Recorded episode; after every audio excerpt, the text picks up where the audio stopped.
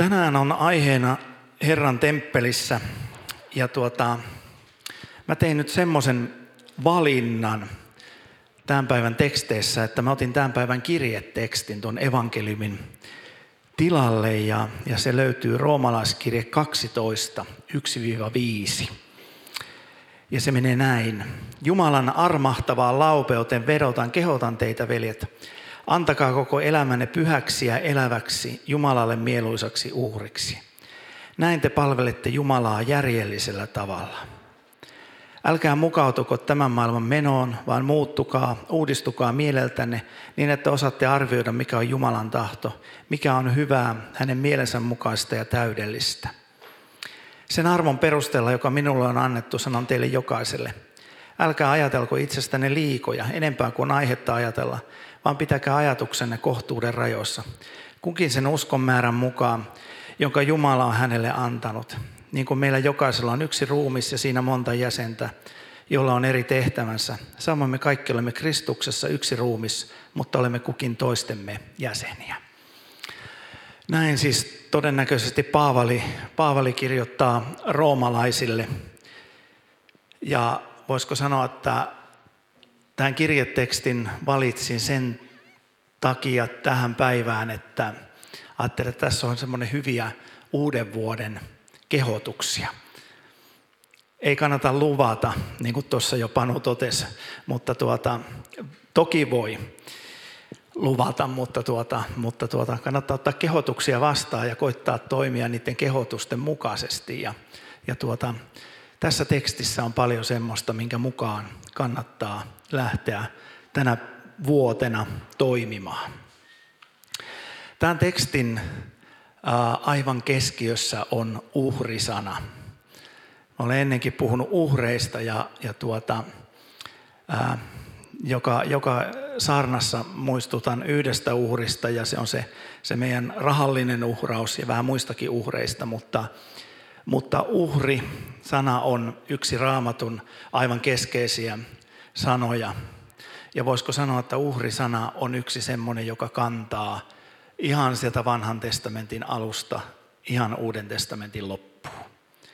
Eli, eli uhrika, uhrisana on yksi aivan keskeinen, keskeinen käsite raamatussa ja sen takia se kannattaa muistaa ja tietää, mitä se tarkoittaa. Vanha testamenttihan käsittelee, niin kuin tämän päivän aihe oli Herran temppelissä. Tämä aihe on tietysti tullut siitä, että evankeliumiteksteissä puhutaan siitä, kun Jeesus 12-vuotiaana meni temppeliin. Mutta, mutta temppeli oli tietysti sen ajan Jumalan palveluselämän keskiössä.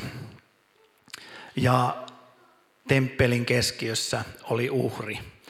Ja sitä ennemmin tietysti Israelin kansa kuvasi erämaassa, sen keskiössä oli Miskan, eli tämä ilmestysmaja, ja sen keskiössä tietysti oli polttouhri, alttari, eli, eli se, missä uhrattiin uhreja. Israelin kansalla oli myös yksi kätevä konsti, heillä oli tämmöinen punainen hieho, joka kulki mukana, joka oli tavallaan uhri myös, mutta silloin kun ilmestysmaja oli purettuna pois, niin he käytti tätä tätä punaista hiehoa. Eli se, se kantoi ne synnit, mitä, mitä muuten ajateltiin, että uhraamalla saatiin nämä synnit sovitettua. No niin, tämä on tämmöistä raamattu historiaa ja raamattu tietoutta, ja sitä kohta tulee vähän vielä lisää. Ja jos ajatellaan ne muut uhrit sitten, mitä ne olivat ja mitkä olivat siellä ihan keskiössä, niin, niin tietysti kaksi, kaksi oleellista uhria, jotka on, on täysin tällä hetkellä, voisiko sanoa täysin uhrattuja uhreja. Eli täysin, täysin toimitettuja uhreja, joita ei tarvitse enää uudelleen uhrata, ja ne on, ovat tuota syntiuhri ja vikauhri. Eli ne on ne kaksi, kaksi mikä on, niin kuin, voisiko sanoa, että jos ruksii listaa, niin nämä kaksi uhria on niin kuin hoidossa – meidän kohdalta. Eli uhrit ei ole mihinkään kadonnut siinä mielessä, eikä uhrisana ole mihinkään kadonnut myöskään niin kuin tänä Uuden testamentin aikana. Mutta syntiuhri ja vikauhri on täysin hoidettu. Eli ne tarkoittaa sitä, että Kristus on uhrannut itsensä täysin ja kuollut meidän puolestamme. Sovittanut meidän synnit täysin. Eli niihin uhreihin me ikään kuin voimme tavallaan tarrautua kiinni ja uskoa ne kohdallemme. Ja vikauhri tarkoittaa sitä, että ne meidän synnit, mitä me olemme tehneet toisia kohtaan, nekin on sovitettu Jumalan päin. Ja me saamme ne Jumalalta anteeksi. Mutta siinä mielessä me joudumme vielä tekemään töitä, että me joudumme sopimaan toistemme kanssa riitoja. Ja tässä on ehkä semmoinen hyvä, hyvä tuota, myös kehotus toimimaan näin uuden vuoden aluksi. Eli ensinnäkin, jos tuntuu siltä, että synti, uhri ei ole totta sun kohdalla, eli sä et omista Jeesusta Kristusta sydämessäsi, niin siihen on aina mahdollisuus. Vielä eletään armon aikaa ja, ja Jumala kutsuu tänä päivänä meitä luoksensa, eli tänään voi olla se pelastuksen päivä. Ja vikauhriin on aina mahdollisuus ja se vahva kehotus näin vuoden alussa. Eli sopikaa riitanne. Sopikaa riitanne. Mä tiedän, että me ollaan tänään kotona soviteltu tuota monenlaisia riitoja jo. Tuota, kukaan ei nähnyt, missä mun vaimoni istuu, mutta, tuota, mutta ollaan soviteltu monenlaisia riitoja. Lähinnä nyt kyllä on kyllä lasten kärhämöitä käyty tänään, tänään tuota, pitkien joulunpyhien jälkeen läpi, läpi mutta, tuota, mutta sovi, sopikaa riitanne. Ja se on hyvä, hyvä lupaus myös tehdä ja hyvä kehotus näin vuoden alkuun. Ja jos se vaan suinkin on mahdollista. Tai ainakin antakaa omalta puoleltanne anteeksi. Se on hyvä, hyvä aloittaa vuosi sillä. Sitä vanhan testamentin vikauhri tarkoittaa. Ja edelleen kertaan sen, että se tarkoittaa sitä syntiuhri ja vikauhri, että se risti on totta meidän elämässä. Eikö se ole hyvä kehotus meille tälle vuodelle, että risti on totta meidän elämässä. Eli, eli me kannamme ristiä, Kristuksen ristiä, eli suhde Jumalaan, suhde lähimmäisiin on kunnossa. Sen takia raamatussa on nämä kaksi uhria olemassa. Ja se on niin kuin kaiken alku. Ja se on sen tähden näissä teksteissä vuoden alussa – että se on kaiken alku. Että me sovimme, riitamme, annamme anteeksi ja sovimme Jumalan kanssa asiamme. Me on hyvä muistaa myös näin, että mitä, mikä se synti on. Mikä se ihan oikeasti on. Ja synnin määritelmä on minusta se on loistavin määritelmä katekismuksessa, että synti on sydämen eroa Jumalasta. Mehän usein muistamme sen, että tuo naapurin synnit, kun se tekee noin tai näin tai noin, niin se on syntinen ihminen. Ja me muistamme tämmöiset asiat. Tai joku, joku toinen tekee syntiä. Me ajattelemme, että se on sitä syntiä. Mutta synti on ensisijaisesti minun sydämeni eroa Jumalasta. Synti on ensisijaisesti niitä asioita, jotka erottavat minun sydämeni Jumalasta. Eli edelleenkin, oliko se nyt Henkka Hyppönen, joka sanoi sen, sen lauseen, että uimahallissa pue uimapuku ensin itsesi päälle ja sitten vasta lapsesi päälle. Eli lentokoneessakin se sanotaan moneen, moneen, monella tavalla, mutta, tuota, mutta kysymys on nyt siitä vahvasta kehotuksesta näin vuoden aluksi, että kysymys on minusta, kysymys on sinusta henkilökohtaisesti. Ja niitä on hyvä ehkä tässä vuoden alussa miettiä ja pitää koko vuosi mielessä? Mitkä ovat niitä asioita, jotka, jotka minun sydämeni erottaa Jumalasta? Ja niitä on hyvä kantaa tänäänkin tänne alttarille ja sanoa Jumalalle.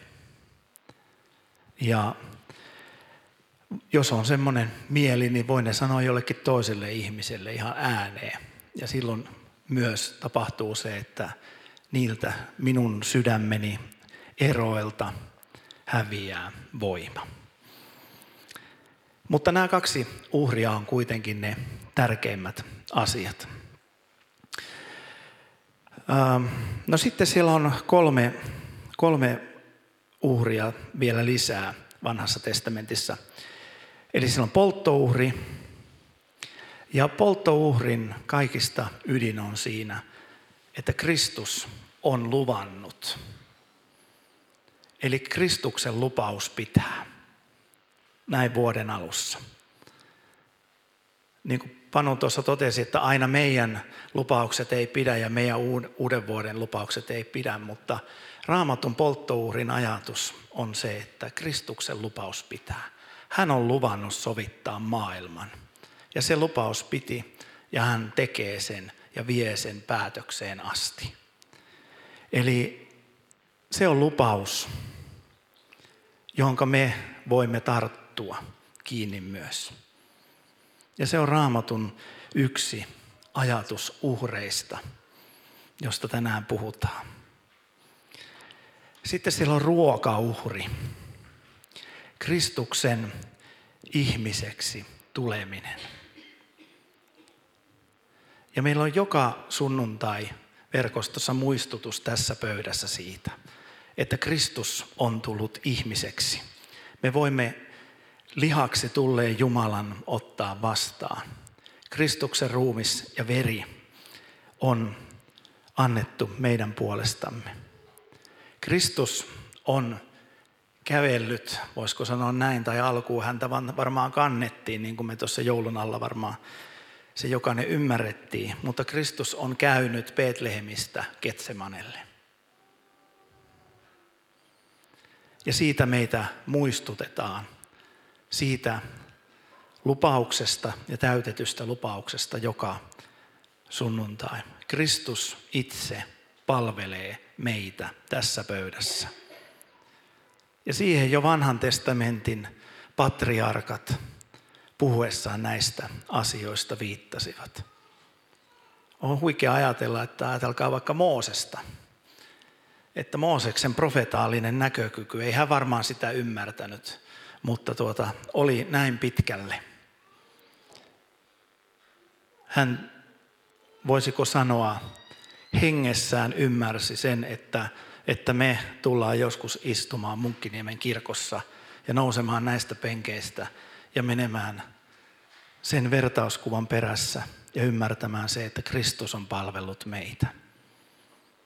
Ja hän on tässä ruokauhrissa, joka toimitettiin siellä ilmestysmajassa, temppelissä, täyttänyt täydellisesti maailman tarpeet. Sitten siellä on vielä yhteysuhri, jota, jota usein sanotaan kiitosuhriksi. Ja sitähän me ollaan jo tänään käytännössä toteutettu. Eli me olemme kiittäneet Jumalaa tänään. Ylistetty Jumalaa, annettu Jumalalle ylistys tässä kirkossa. Jumalalle kunnia. Ja sitä se käytännössä on. Ja nämä viisi asiaa tekee, tekee raamatun uhrin, voisiko sanoa täydelliseksi. Ja nämä viisi asiaa puhuu kaikki Kristuksesta.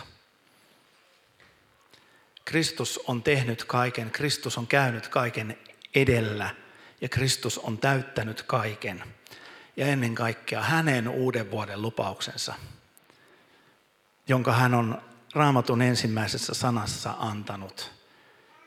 Jeesuksessa Jumala loi maailman.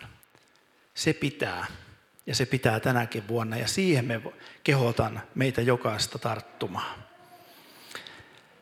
Mutta sitten Paavali sanoo Rooman seurakunnalle tässä. Jumalan armahtavaan laupeuteen verotan, kehotan teitä veljet, antakaa koko elämänne pyhäksi ja eläväksi Jumalalle mieluisaksi uhriksi. Ja tämä on yksi sellainen asia, joka olisi kiva aina luvata. Ja tästä olisi hyvä tehdä uuden vuoden lupaus, mutta pysytään nyt edelleen siinä, että aiotaan ja, ja tuota, kehotetaan vahvasti täyttämään tämä ajatus, minkä Paavali tässä sanoo. Ja hän sanoo, että näin te palvelette Jumalaa järjellisellä tavalla. Eli ainut tapa, millä me voidaan Jumalaa palvella, niin kuin että me ymmärrämme, että tässä on nyt jotakin järkeä, on se, että me annamme itsemme, koko elämämme pyhäksi ja Jumalalle mieluisaksi uhriksi. Tuohon Kristuksen lupaukseen polttouhrissa kätkeytyy koko tämä ajatus, mikä tässä on sanottu. Hebreaksi sen nimi on Olah, eli nousta ylös. Eli Kristus nousi ylös kuolleista. Ja sen tähden hän antoi voiman meille täyttää tämän lupauksen. Meillä on mahdollisuus täyttää tämä lupaus, jonka hän kehottaa meitä. Antakaa koko elämänne pyhäksi ja eläväksi, Jumalalle mieluisaksi uhriksi. Se on meidän ainut, voisiko sanoa järkevä teko. Jos meillä on joku järkevä teko, niin tässä se on. Ja jos meillä on joku järkevä uuden vuoden lupaus, niin se on tässä. Tai jos johonkin kehotetaan ja siinä on jotakin järkeä siinä kehotuksessa, niin se on juuri tässä.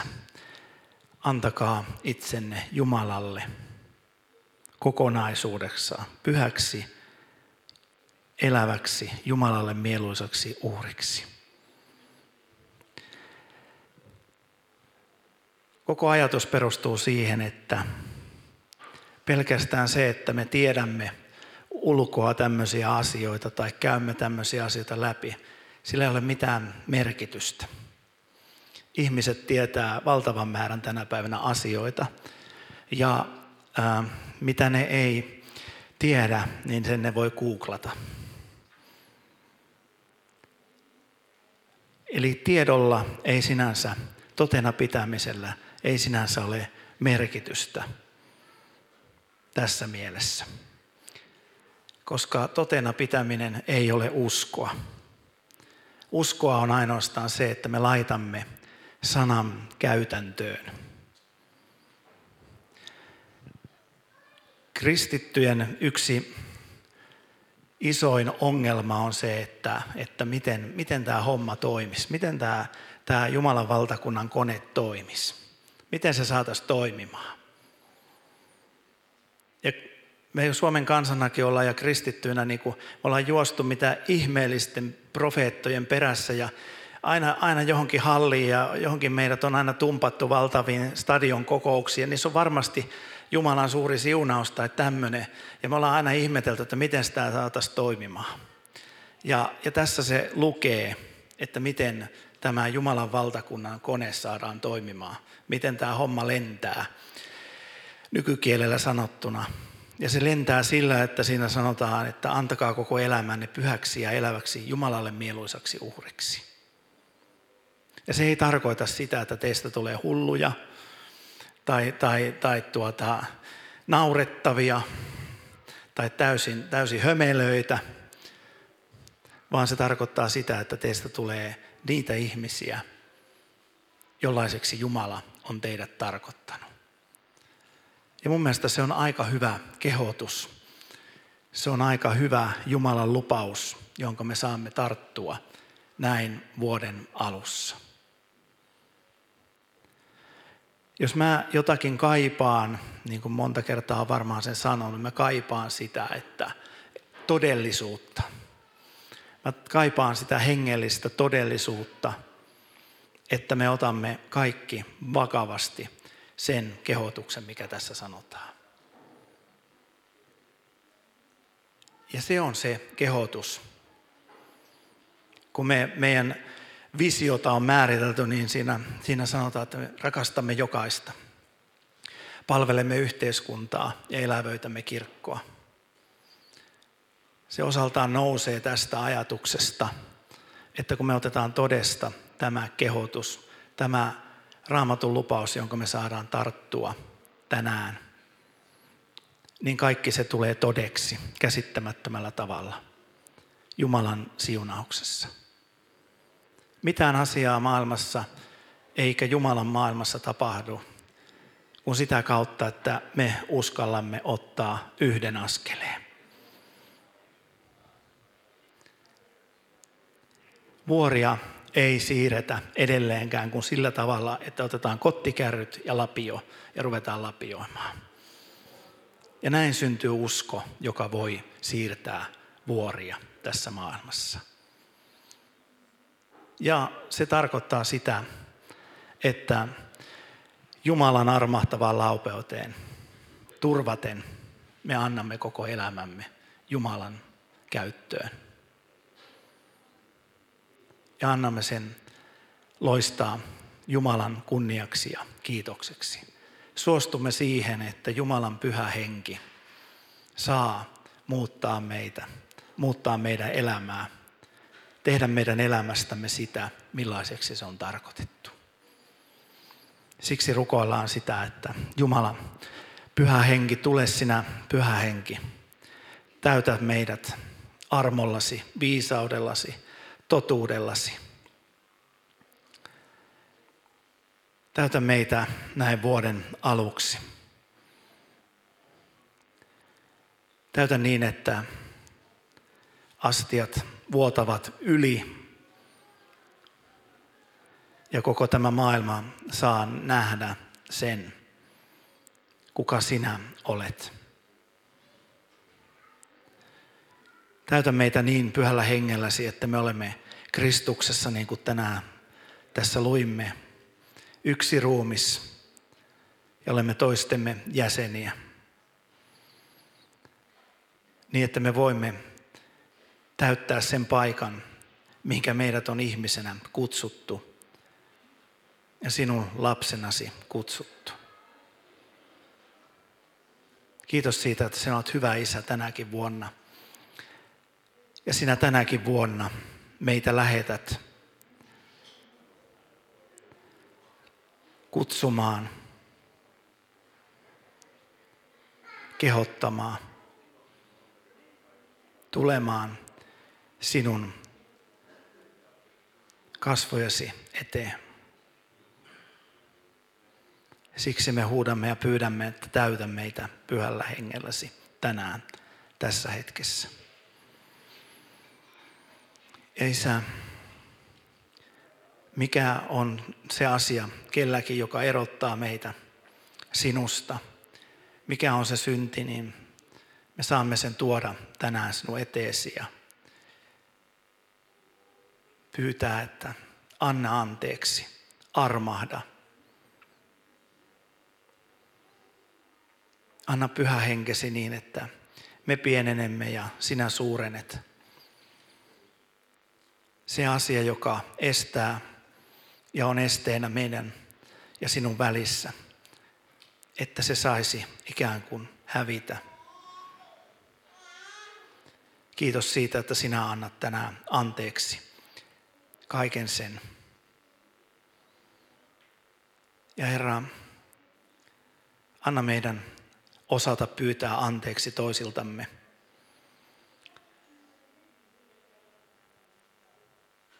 Anna meille se armo, että me osaamme antaa anteeksi. Niin kuin mekin anteeksi annamme niille, jotka ovat meitä vastaan rikkoneet. Kiitos siitä, että sinun armosi on tänään ääretön. Amen.